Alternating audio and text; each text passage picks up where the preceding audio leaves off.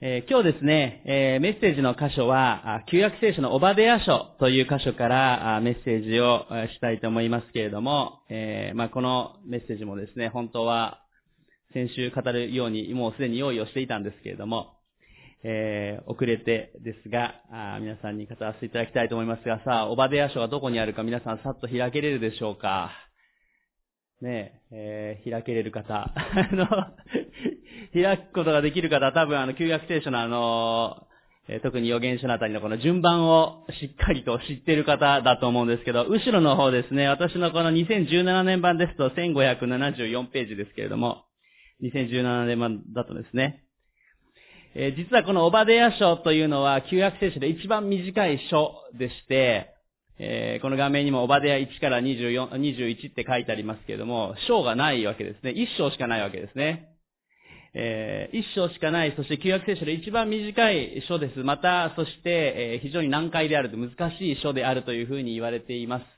えーでも今日ですね、あの、あえて、この一番旧約聖書で短く、難しいと言われる箇所から、しかし主が語られることを見ていきたいと思います。なかなか、オバデヤ書だけからメッセージってのは少ないかもしれませんが、あ良い機会として共に、えー見ていきたいと思います。えーオバデヤ書の、そうですね、メッセージ入る前にまずお祈りさせていただきます。愛する天の神様、感謝します。えーこうして共に礼拝してあげることができること、えーそしてまたあ、オンラインで礼拝してあげられているお一人お一人も、主あなたがその場所にいて祝福し、主の臨在が豊かにありますように、えーインフルエンザやまた、様々な風邪も流行っています。どうぞ、あ一人一人の健康も守られますように、えまた、あー寒かったり、えー気候も変わりやすいシーズンですから、どうぞあなたが私たちの体も心も強めてください。今日このオバデヤ書からあなたが語ってくださることに期待いたします。主イエスキリストの皆によってお祈りします。アメン。ね。このオバデヤ書は一章しかないと先ほどえ言いましたけれども、え実はこのオバデヤという人物のことも詳しくはなかなかわからないんですね。えー詳しい説明がこの書の最初にも書いてありません。一章の一節、オバデヤの幻と書いてありますが、このオバデヤという名前は主のしもべ、ヤハウェのしもべという意味ですけれども、具体的に何年から何年に生きていて、どのあたりにいた人っていうのも定かではありません。おそらくユダの預言者のお一人であった。えーそして、えーこの、えーバビロンにこうユダが滅ぼされて、そして、あイスラエルの人たちがこう帰還していく、まあ、その間ぐらいではないかというふうに言われていますが、まあ、わからない部分はわからないわけなんです。えしかし、じゃあ、大事ではない書かというと、この聖書の中に取り上げられている、まあ、大切な書なわけですね。さあ、この、えーと、オバデヤの一一章、ごめんなさい、一節から四節までを、えーまず先に読まさせていただきます。えーオバデヤの幻、神である主はエドムについてこう言われる。私たちは主から知らせを聞いた。施設が国々の間に送られて、こう言ったと。さあ立ち上がれ、エドムと戦おう。見よ、私はお前を国々の中で小さいもの、ひどく蔑まれるものとする。岩の裂け目に住み、高いところを住まいとする者よ。お前の高慢はお前自身を欺いている。お前は心の中で言っている。誰が私を地に引きずり下ろせるのかと。わしのように高く登っても、星々の間に巣を作っても、私はお前をそこから引きずり下ろす、主の言葉。ここで、あの、オバデヤ書というのは、前半この特にエドムという、まあ、エドムの人々について、えー語っています。でエドムというこの人々というのは、あの、えエサウの子孫にあたります。アブラハム、イサク、そしてその子供が双子でした。ヤコブとエサウ。そのエサウの方の子孫がこのエドムなわけですね。そして彼らは、この三節にあるように、岩の裂け目に住み、高いところを住まいとするものよ、とある通り、このエドムの人たちが住んでたのは、まあ今のヨルダンのあたりなわけですね。えーイスラエルの、あの、視界を挟んだ、まあ少し、えーその視界を挟んだ反対側の南の方にあたる場所にいました。えーそして首都のこのセラという場所は、えー標高1000メートルぐらいの場所にあって、えー高いところだったわけですね。そしてそこに行くためには、あの、岩の裂け目を通っていかなければいけませんでした。あの、セラのあたりにあった場所の一つが、あの、今世界遺産にもなっているあの、ペトラという遺跡ですね。あの、まあ、具体的にあそこがセラだという人もあれば、そうではないと、その近くなんだという人たちもありますので、ちょっと写真とかはあえて出しませんでしたけども、えー、まあ、あの、ペトラという遺跡、あの、インディ・ージョーンズとかがなんかあの、馬でこう走っていった時にあの、岩の裂け目をこう走っていって、あの、神殿みたいな岩の、わかりますか？見たことある人はわかると思います。あの、テレビとかでよく出ますね。あの、岩の中にこう、神殿みたいなのがあってですね、岩の裂け目をこう走っていくという。まさに、あのような場所に、この人々は住んでいたわけです。1000メートルの高いところにあり、岩の裂け目にあり、そして彼らは狩猟をする者強い戦士たちでした。ですから彼らは自信があったわけです。誰が私を地に引きずり下ろせるのかっていうふうに3節の最後に言っています。もう天然の妖怪に住んでいて自分たちは強いと。えー、そして彼らは非常に、まあ、この箇所にあるように、高慢であったということがわかります。この高慢という言葉はヘブル語でズィードと言いますけれども、実はこの言葉と同じ語源からできた言葉があります。えー、それはナーズィードという言葉で、えー、豆の煮物という意味なんですね。ズィードとナーズィード。えー、同じ語源なわけです。えー、高慢と豆の煮物がなぜ同じ語源なのかというところですけれども、まあ、それはこの、あの、エドムの先祖がエサウであったということにもあ言えるということがわかります。何か挟んでいただいてですね、創世記の25章開いていただきたいと思います。何か挟んでいただいて、創世記の25章の、そうですね、えー、25章23節から見ていきたいと思います。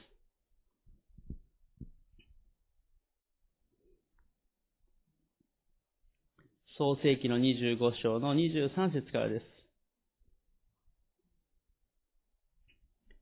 創世記25章の23節から、えー、まず、そうですね、そこからあのお読みいたします。創世記25章の23節すると主は彼女に言われた。二つの国があなたの体内にあり、二つの国民があなたから分かれ出る。一つの国民はもう一つの国民より強く、兄が弟に仕える。月日が満ちて出産の時になったすると見よ、双子が体内にいた。最初に出てきた子は赤くて全身、毛衣のようであった。それで彼らは、その子をエサウと名付けた。その後で弟が出てきたが、その手はエサウのかかとを掴んでいた。それでその子はヤコブと名付けられた。イサクは彼らを産んだ時60歳であった。27節この子供たちは成長したエサウは巧みな狩人、野の人であったが、ヤコブは穏やかな人で天幕に住んでいた。イサクはエサウを愛していた。寮の獲物を好んでいたからである。しかし、リベカはヤコブを愛していた。まあ、このアブラハム、イサクの次の代、これが双子でエサウとヤコブでした。そのことがここで書かれています。さあ、そして、本来は長男であるはずのエサウが、この長子の権利を持っていて、神の祝福を受け継ぐ、この約束の地で、子孫がそこを、まあ、あそこに住んでいく、そのようであるべきだったわけですが、しかしここで問題が起こるわけです。29節から読みます。さて、ヤコブが煮物を煮ていると、エサウが野から帰ってきた。彼は疲れ切っていた。エサウはヤコブに言った。どうかその赤いのを、そこの赤いものを食べさせてくれ。疲れ切っているのだ。それで彼の名はエドムと呼ばれた。まあ、このエドムという名前は赤いというところから取られているわけですね。赤い豆のスープを彼は食べたかったわけです。31節するとヤコブは今すぐに私にあなたの長子の権利を売ってくださいと言った。エサウが見てくれ、私は死にそうだ。長子の権利など私にとって何になろうと言った。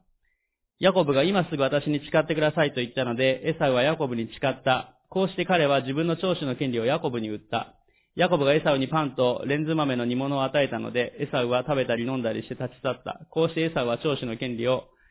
侮った。まあ、この箇所を見ると、狩りをしてきたエサウさんかわいそうとですね。一生懸命飼ってきてお父さんにあの食べ物出してあげようとしただろうに、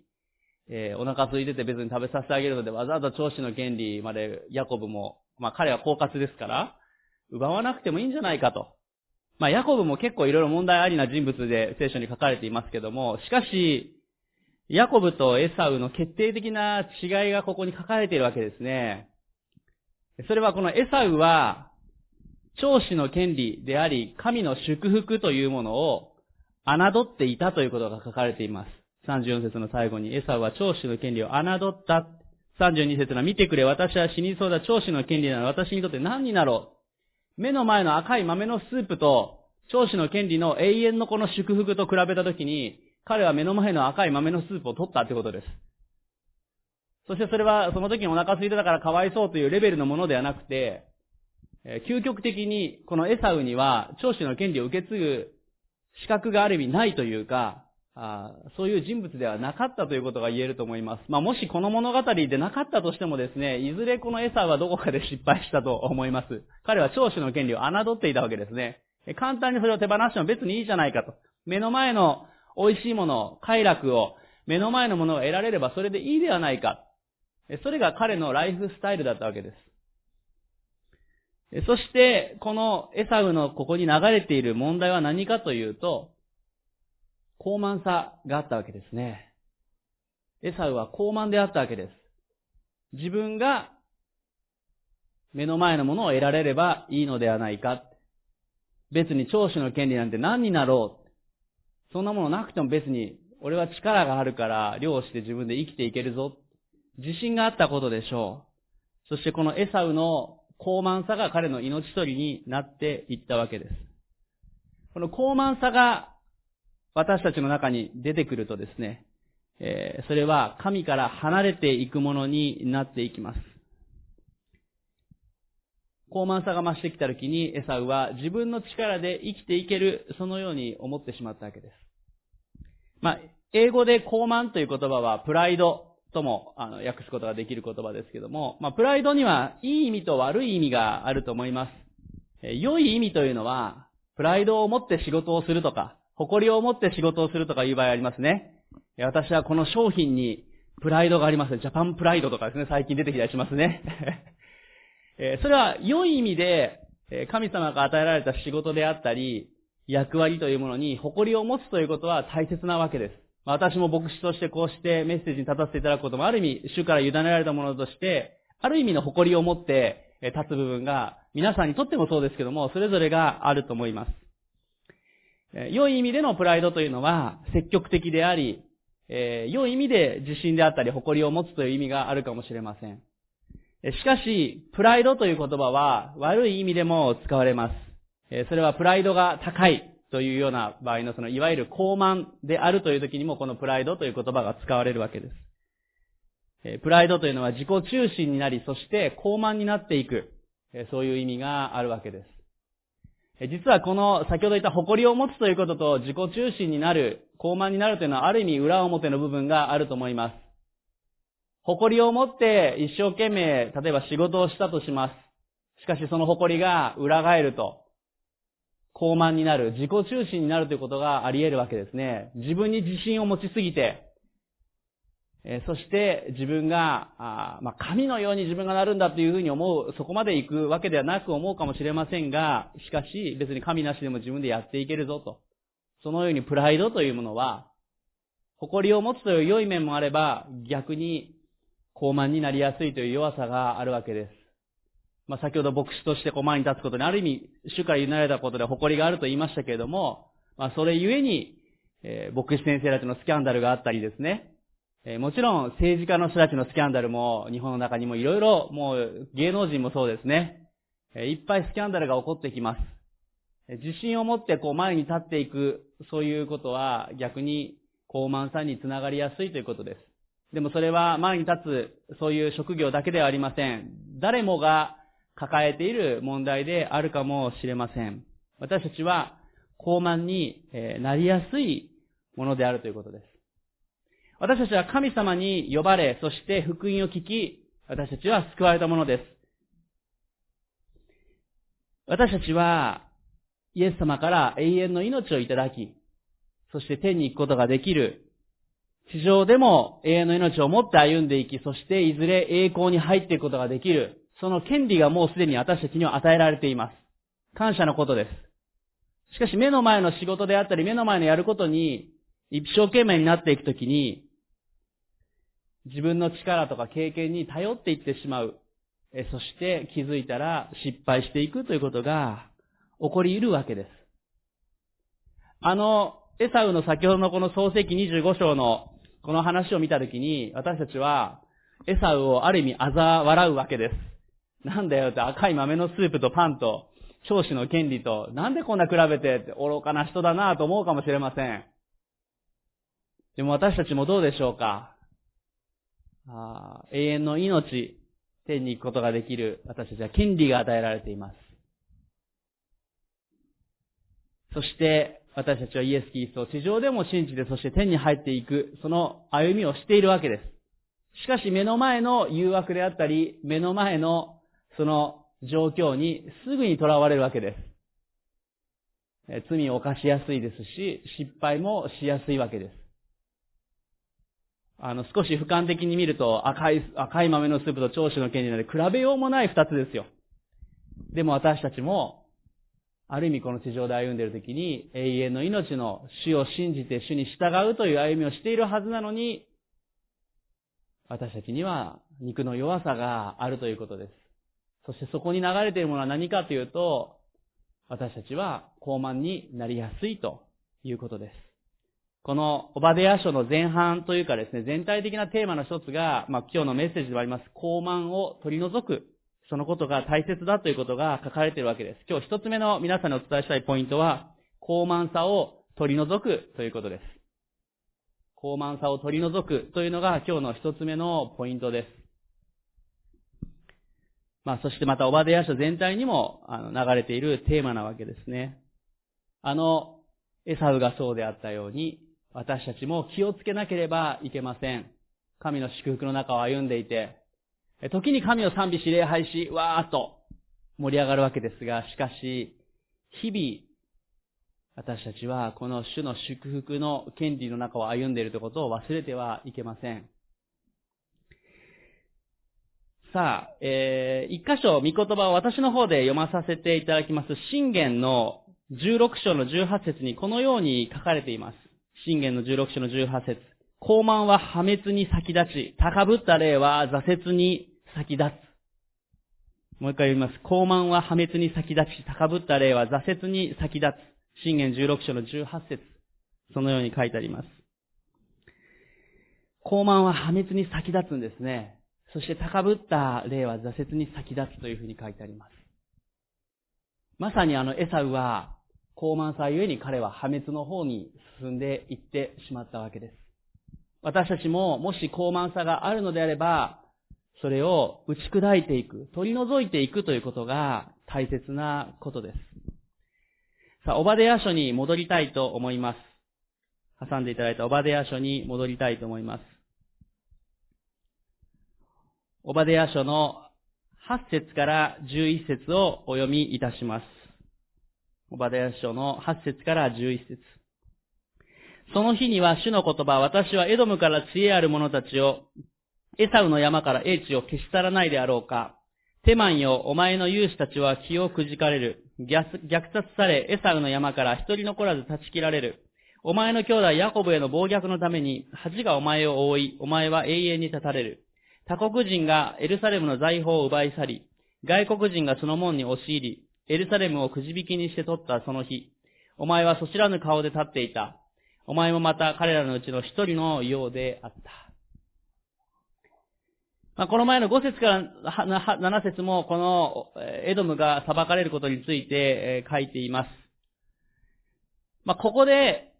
正直思うわけです。エドムの人たち、ここまでなんか滅ぼされるとか断ち切られるとか言ってるけど、エサウの、先祖のエサウは悪いことしたかもしれないけど、その後のエドムの人たち全部が断ち切られるとなんか偉くかわいそうな話だなぁと。旧約聖書の神ちょっと厳しすぎるんではないかと思うかもしれません。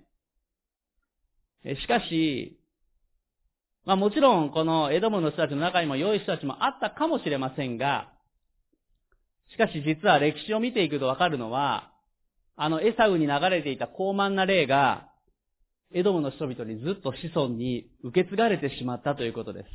あの、罪は受け継がれるものではありません。イエス様自身もそうやって言っておられます。罪のゆえに、え子供が病になるとか、あ罪が受け継がれるというわけではなくて、一人一人のそれは歩み方によります。しかし、残念ながら、この負の遺産というか、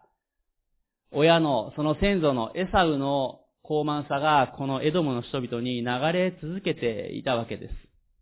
この8節から11節は、エドムの人たちがどのようにイスラエルに敵対していたかということが書かれています。10節お前の兄弟、ヤコブへの暴虐のために恥がお前を追い、お前は永遠に立たれる。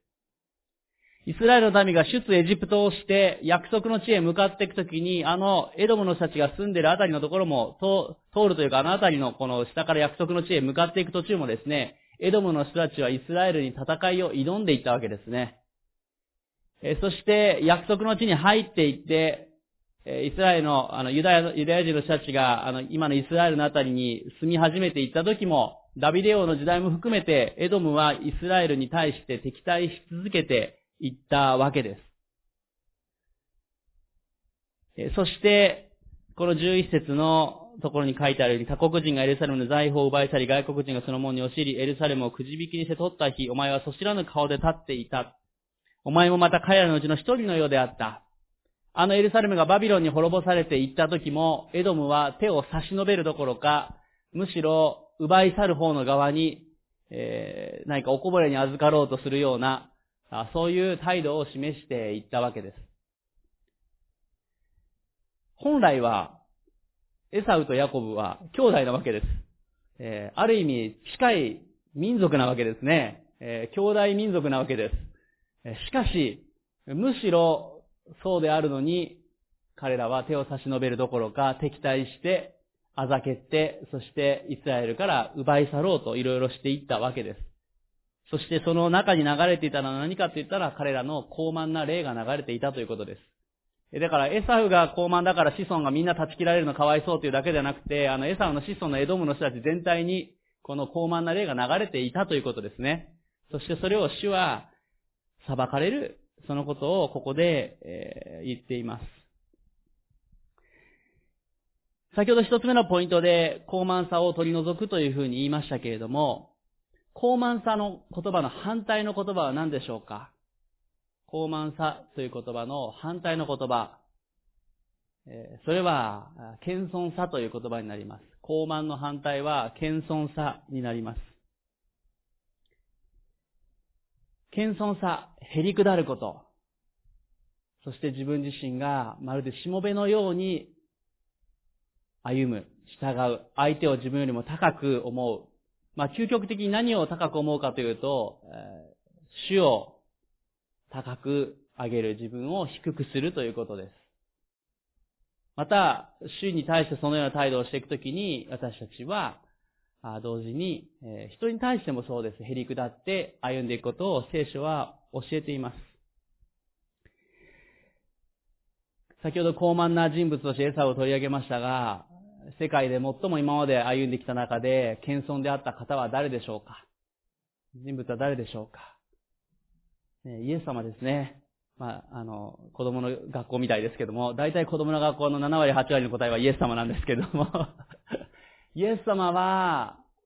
最もへりくだられた方、謙遜なお方ですね。私たちが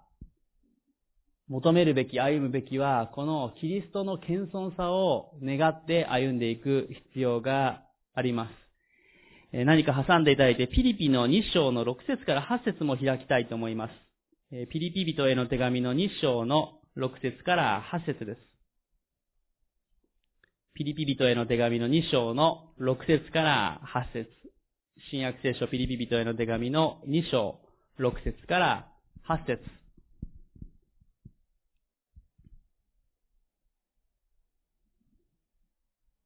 ピリピリの手紙の2章の6節から8節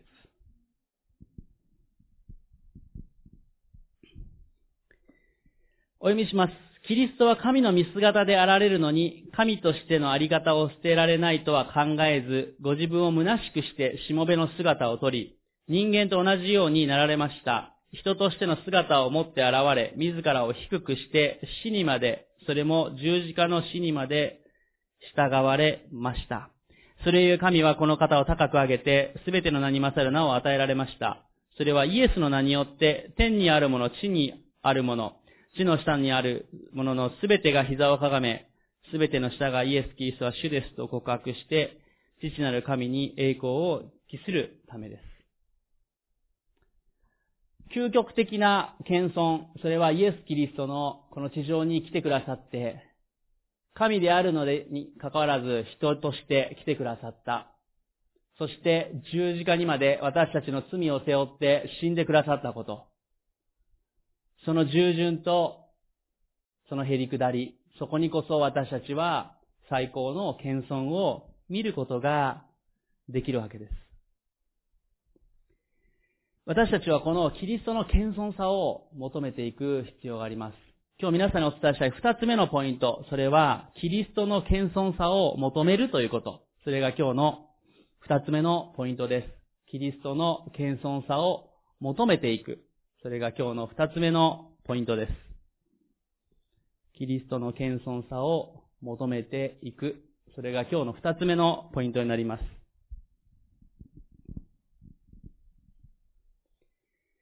私たちはキリストに習うものとして、従うものとして、高慢さを一つ目のポイント取り除き、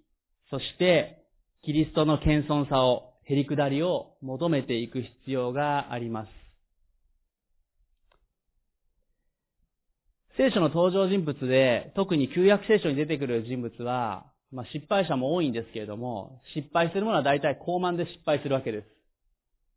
サウル王は王の油注ぎを受けたのに、彼は高慢になって、祭司がするべき役割を自分が勝手にやってしまい、忠告を受けた時にそれでもそれを、まあ、ごまかして、そして彼はその高慢さゆえに油注ぎを失っていったわけです。ダビデも、彼のプライドが大きくなっていた時に失敗をしました。もう十分減り下って良い礼拝者であったと思われるはずだったのに、しかし、他人の妻を取り、その主人を殺すという大きな罪を犯しました。まあ、比べると、サウル王も悪いですけども、ダビデもかなり悪いわけですね。しかし、ダビデの違いは何だったかというと、そこで忠告された時に減り下ることができたということです。悔い改めて、謙遜さを求めるということができたというところなわけですね。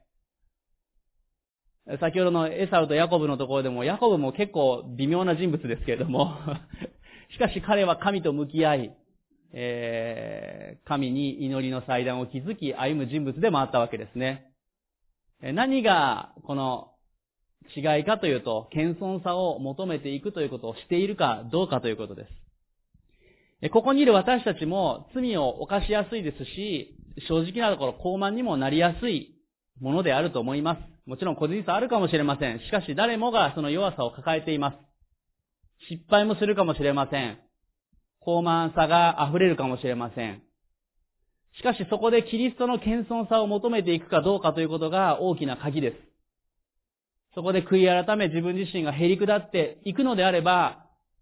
主はそのようなものをキリストが復活し高く上げられたように私たちもこの復活のキリストと合わされて高く上げられることができるわけです。ウィリアム・バークレーという人はこういうふうに言っています。高慢は天への障害になり、謙遜は神の見舞いに行くパスポートである。いい言葉だなと思いますね。謙遜は神の見舞いに行くパスポートであるってね。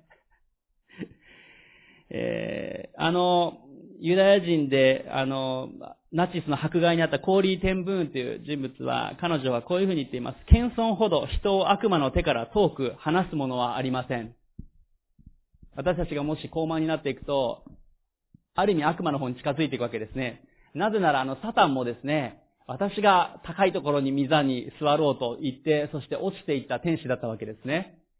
同じように私たちも高慢になっていくときに、やはりサタンの側に近づいていってしまうわけです。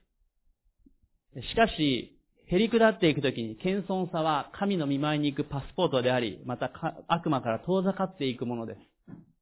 また、イエス・キリストの皆によって祈るときに、私たちは減り下っていくことができます。11節にあるように、このピリピの2章の11節にあるように、すべての下がイエス・キリストは主ですと告白するように、私たちはイエス・キリストが私たちの主ですと、日々告白し、歩んでいかなければいけません。イエス・キリストは主ということは、この方が私たちのマスターであり、主であり、王であるということ。この方に従いますという現れなわけですね。だから普段の中で祈らなくなっていくということは、イエス・キリストの皆によって祈らなくなる、礼拝しなくなる、そこには高慢さがやってきてしまうということです。高慢さというのは自分に自信がいっぱいで、えもう神なんていらないって言って、むしろ俺が神だみたいな、そういう人だけが高慢なわけではありません。神なしでも、まあ、生きていける。神を横に置いてでもいいんじゃないか。また、まあ、ちょっと礼拝、今週来週しなくても、そのうちすればいいんではないか。また、神の祝福を、この永遠の命を軽く扱ってしまう。それも高慢さなわけですね。私たちが礼拝から遠ざかってしまう。神の祝福を軽く見てしまう。神なしでもまあ生きていけるかな。そこに流れているのは、あのエサウにもあった私たちの高慢さなわけですね。しかし、キリストに従い、キリストの謙遜さと合わされていくことを私たちは見ていかなければいけません。さあ、オバデヤ書に戻りたいと思います。オバデヤ書の後半の12節から14節のところに行きたいと思います。オバデヤ書の12節から14節は、主からこのエドムの人たちに対する、これから後の忠告が書かれているわけですね。11節までは過去のこととして書かれていましたが、12節からは予言的に、そして忠告の意味も含めて書かれています。12節から14節をお読みします。お前は兄弟の災難の日にそれを見ていてはならない。ユダの子らの滅びの日に彼らのことで喜んではならない。その苦難の日に大口を叩いてはならない。お前は彼らの災いの日に私の民の門に入ってはならない。他でもないお前が彼の破滅の日にその災いを眺めていてはならない。彼の破局の日に彼らの財宝に手を伸ばしてはならない。その逃れる者を立つために分かれ道に立ち塞がってはならない。その苦難の日に彼らの生き残った者を引き渡してはならない。11節までで、高慢さゆえにっていう風に厳しく書かれた後で、これから先起こるときに、本当の兄弟であるユダヤの人たちに手を差し伸べなさい。彼らが滅ぼされるときに傍観するものであってはいけないというふうに忠告をされているわけです。じゃあこのエドムの人たちはこのバデヤ書の予言を聞いて彼らはこの忠告を聞いたと思いますか？どうでしょうまあ、残念ながら彼らはその忠告を聞かなかったわけですね。引き続き高慢であり続けました。イエス様が天に帰られた後で、あのエルサレムが崩壊する、まあ、ローマ軍によって打ち砕かれる、あの神殿も全部壊されていきました。まあ今もだからあの投げ、あのね、壁だけが、神殿は壁だけが少し一部残っているだけですけども、街が崩壊していったわけです。そのような災難の時に、何があったかというと、エドムはここに書いてある通り、13節にあるように、その災いを眺めているだけだったんですね。えー、見殺しにしました。手を差し伸べることをしませんでした。いや、むしろ、その分け前にまた預かろうとしたり、また、ある意味そこに手を出そうとしてきた。それが、このエドムの人たちだったわけですね。せっかくこのように忠告を受けているのに彼らは、それでもなお高慢さを取り除かずに、引き続きユダヤ人の人たちに対して本当の兄弟であるはずなのに手を差し伸べなかったわけですね。でももしかしたら私たちどうでしょう、高慢さが増してくると、無関心がやってくるのではないかなということもここから見ていくときに思います。自分自身の生き方、自分のライフスタイル、キリストの謙遜さと合わされることなく自分の生き方をしていくときにどうなるかというと、他のものに対する思いが薄れていくわけですね。無関心になってきます。愛の反対は無関心だと言いますけれども、その通りだと思います。エドムの人たちはこの高慢さから無関心に陥っていったわけですね。私たちもキリストの謙遜さの中に合わされていくときに、神を礼拝するだけじゃなくて、隣人を愛しなさいという御言葉も実行できるものにされていくということです。私たちは能登半島のための災害支援のためにも先日献金を捧げてお送りしましたし、またクリスマス献金の中から世界中の様々な働きのためにも捧げていきました。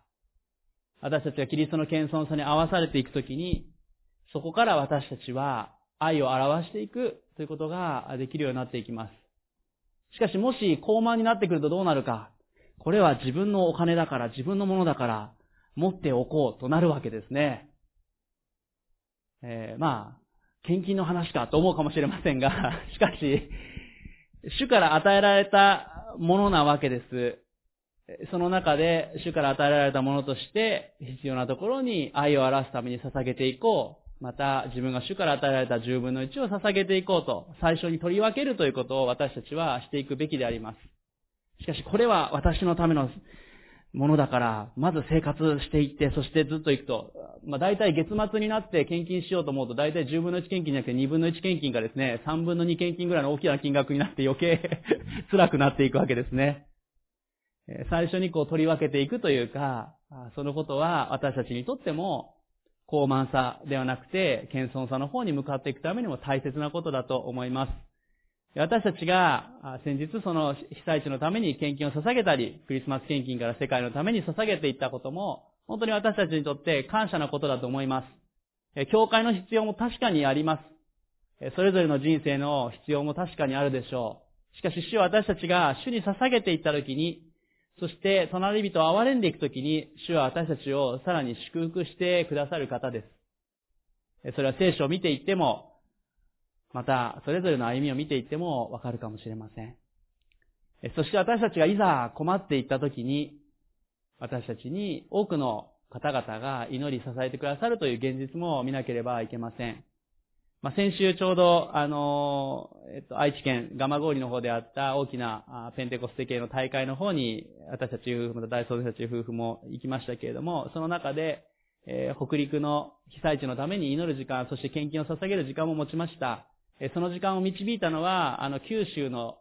震災の時のですね、九州災害支援センターの方々が立ち上がって献金を捧げましょうと、そして私たちが祈り支えられたようにと、そしてその前には東北の方々も導いていたわけです。そして九州の方々が手を置いて、北陸の方々のために祈りました。私たちもいつ災害がこの地で起こるかも正直わかりません。えー、もちろん、ね、ギブアンドテイクで今のうちにしといたら安心だとかそういう意味で言ってるわけではありません。しかし私たちは無関心ではなくて、高慢さではなくて、へりくだり、そして愛を表していくということをそのことをしなければいけないと思います。オバデヤ書に戻りますが、このエドムの人たちは災難の日に、ユダヤに手を差し伸べることなく、むしろ彼らを攻撃する側に回ってしまいました。実はさらにこの12節から14節のところで大きなことがあります。最大のあのユダヤの人たちを見殺しにしたのは何かというと、あの、ヘロデ王の家系なわけですね。えー、イエス様が誕生した時のあのヘロデ大王がいました。えー、そしてヘロデ王の息子の時にイエス様は十字架にかかったわけですけども、まあヘロデ、ね、ヘロデ親子、よく私たちも知っていると思います。まあその後もさらにヘロデ、ヘロデ、アグリッパとかも出てきますけれども、えっとね、えこのヘロデ王家というのは、イドミア人、いわゆるエドム人の家系だったわけですね。エドム人の家系だけども、このユダヤの神を信じ、そして、えー、ヘロデ王朝を建てていったわけです。エドム人なのに、あの、イスラエルを支配していたわけです。だから、ヘロデ大王は極端にユダヤ人の王が起き起きることを恐れたわけです。自分がエドム人であり、ユダヤ人の予言された王が起こるとまずいと。だからイエス様が誕生したという知らせをあの、博士たちから聞いたときに、何をしたかと言ったら、ベツレヘムの幼子たちを全部殺せって言ったわけですね。自分の王位を守るために、彼は非常に高慢な人物でした。自分が王であるために、いろんな人たちを全部殺していきました。家族であっても殺していきましたし、えー、イスラエル中にいっぱい要塞を築いてきました。エルサレムに要塞を築き、いろんなところにも要塞を築き、あの、マサダ要塞というですね、あの、大きな有名なイスラエル観光に行く、あの要塞も築いたのもヘロデ大王だったわけです。高いところに砦を築き、自分を守り、何とかして、そこに流れている高慢さが彼も持っていたわけですね。そしてヘロデ大王以降のその子孫たちもその高慢さがあったわけです。究極的な、この、エドム人の人たちの高慢さというのはこのヘロデにも現れているな、そのことを思います。さあ、そして最後、15節から残りのところを見ていきます。オバデヤ書の15節16節をお読みします。なぜなら主の日がすべての国々に近づいているからだ。お前は自分がしたように自分にもされる。お前の報いはお前の頭上に帰る。お前たちが私の聖なる山で飲んだように、すべての国々も絶えず飲み続け、飲んだりすすったりする。彼らはまるでいなかったもののようになる。ここで、15節からですね、突然というか流れが変わっていきます。もちろん、エドムの人たちに対して書かれている部分もあるのですが、14節までは明確にエドムの人たちの過去のこと、そしてこれからのことが書かれていました。しかし、15節で、エドムだけではないわけです。なぜなら主の日がすべての国々に近づいているからだと、ここで、すべてのものに訪れる主の日について書いてあります。お前の報いはお前の頭上に帰る。まあ、これは、キリストの再臨のことを表しているわけです。キリストが再び来られるときに、すべてのものは正しく裁かれます。そして、その報いは、一人一人に帰ってくるということです。そして、罪から来る報酬は死ですと書いてある通りなわけです。私たち、罪があるときに、その報いが、報酬がやってくるということが書いてあります。主は罪に対して厳しいお方です。しかし、そこに私たちはキリストの愛を見ていくことができるわけです。本当は罪から来る報酬は死であるのに、私たちの罪を背負いイエス様が十字架にかかってくださった。イエス・キリストを罪からの救い主として私たちが信じるときに、私たちは永遠の滅びではなくて永遠の命に移されるわけです。何か挟んでいただいて、ヨハネの福音書の5章の24節を開いていただきたいと思います。ヨハネの福音書の5章の24節。ヨハネの福音書の5章の24節。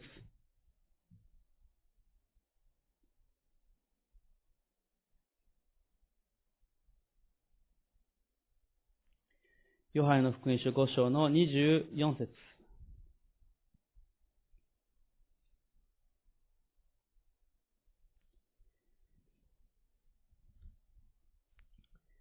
ヨハネの福音書の5章の24節をお読みいたします。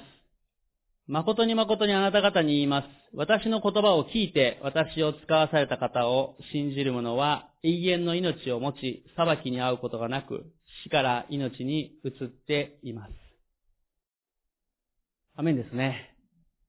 イエス・キリストを信じる者は永遠の命を持ち、裁きに遭うことがなく、死から命に移っています。イエス様は言われました。皆さんイエス・キリストを罪からの救い主として信じておられるでしょうか？イエス・キリストを信じる者は永遠の裁きではなく永遠の命に移されている。そのことを感謝しましょう。しかし本来は私たちは罪の報いを受けるべきであるということです。その報いは自分の頭上に帰るとさっきのオバデア書に書いてあった通りです。その私たちが受けるべき報いをイエス様が代わりにあの十字架で受けてくださったということです。父よ彼らをお許しください。彼らは何をしているのかわからないのですと、イエス様は言いました。その前には、この杯を取り除けてくださいというほどに苦しまれ、そして究極の死に向かっていかれました。それは私たちが受けるべき報いをイエス様が代わりに受けてくださったからですね。私たちはそのことを横に置いといて自分の生き方をするべきではありません。あのエサウが長子の権利を本来持っているべきはずだったのに、目の前の赤い豆のスープに囚われていったように、私たちはこの永遠の命を横に置いておいて、目の前の欲望であったり、目の前の出来事に目を向けていく、それではよくありません。私たちは高慢さを取り除き、そして謙遜さを求めなければいけないわけです。そして、この永遠の命の歩みを私たちはしていかなければいけません。本来、私たちが受けるべき報いをイエス様が受けてくださったことを感謝して歩んでいかなければいけません。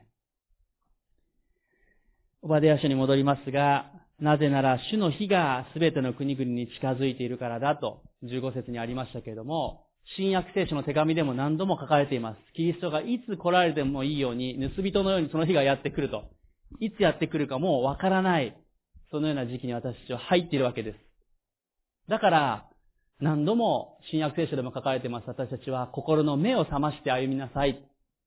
罪を遠ざけて、神を慕い求めて歩んでいきましょうと。たとえキリストが再び来られる日が今日の午後であったとしても、今すぐであったとしても、ねえ、どうでしょう？もし、10年後ですとか100年後ですとかって言ったら、もしかしたら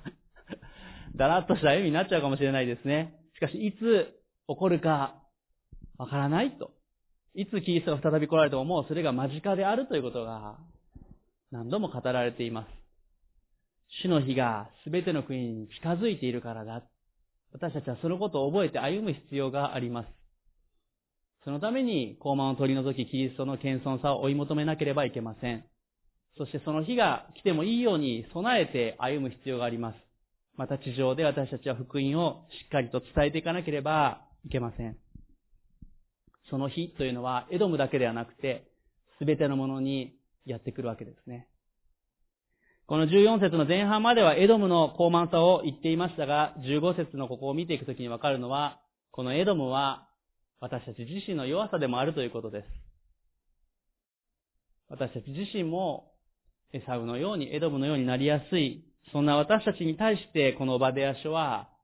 書かれている書ということが言えるでしょう。17節から18節をお読みします。しかし、シオンの山には逃れの者がいるようになる。そこは生となり、ヤコブの家は自分の領地を所有するようになる。ヤコブの家は火となり、ヨセフの家は炎となる。エサウの家は仮株となり、火と炎は仮株に燃え尽き、これを焼き尽くす。エサウの家には生き残る者がいなくなる。主がこう告げられたのである。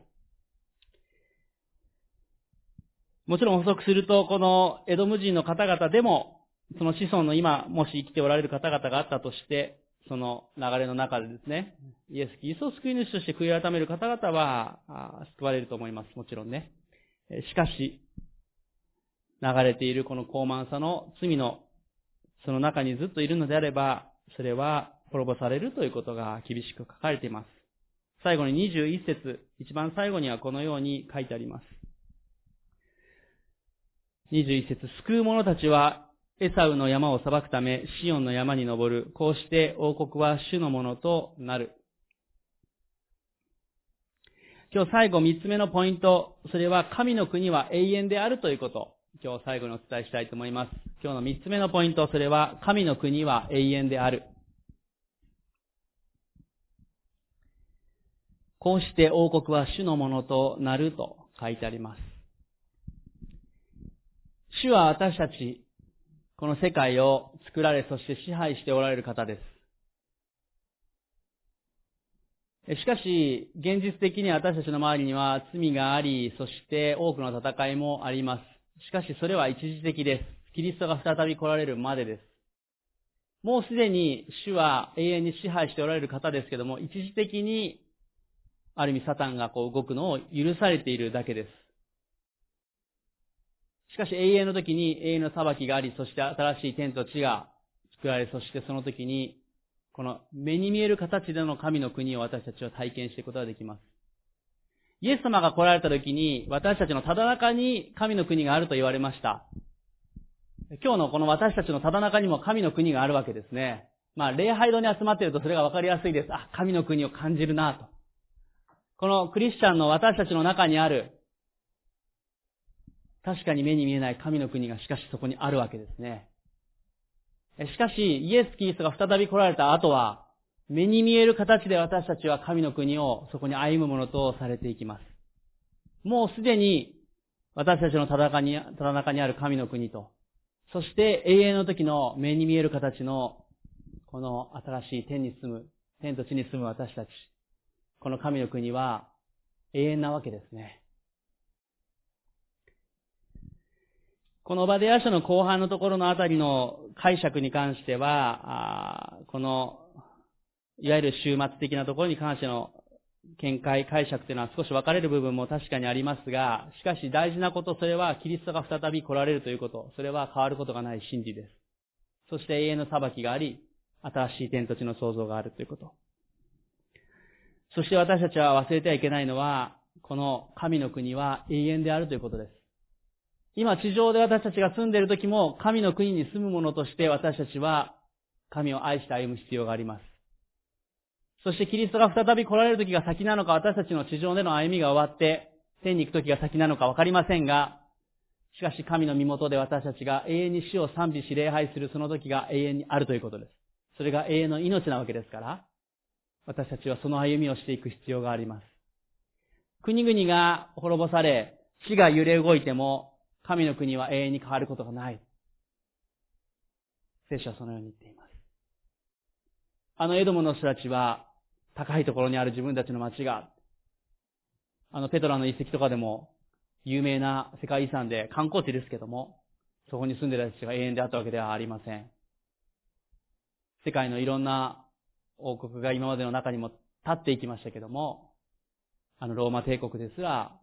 多くの様々な国々が滅ぼされ、国は起こったり、滅ぼされたりを繰り返しています。しかし神の国は永遠に変わることがありません。そして私たちはこの永遠の命を持つ者として、神の民として歩んでいく必要があります。この主の日が全ての国々に近づいているからだ。私たちはそのことを覚えて歩んでいく必要があります。今日最後、これから祈っていきたいと思いますけども、皆さんの中で自分の今日高慢さに気づかされた方はあるでしょうか？高慢さでもいろんな度合いがあると思います。でも、もし少し高慢なとこが出ているな、弱さがあるな、早めに悔い改めることが大事だと思います。そしてキリストの謙遜さを願っていきましょう。キリストの謙遜さを知るためには、御言葉を読まなければいけません。主の皆によって祈らなければいけません。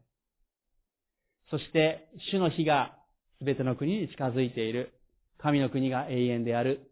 そのことを覚えて私たちは歩みを進めていく必要があります。福音を述べ伝え、また私たちの日々の歩みが清いものとされていくように、変えられていくように歩んでいきたい。そのように思います。しばらく自由に祈りましょ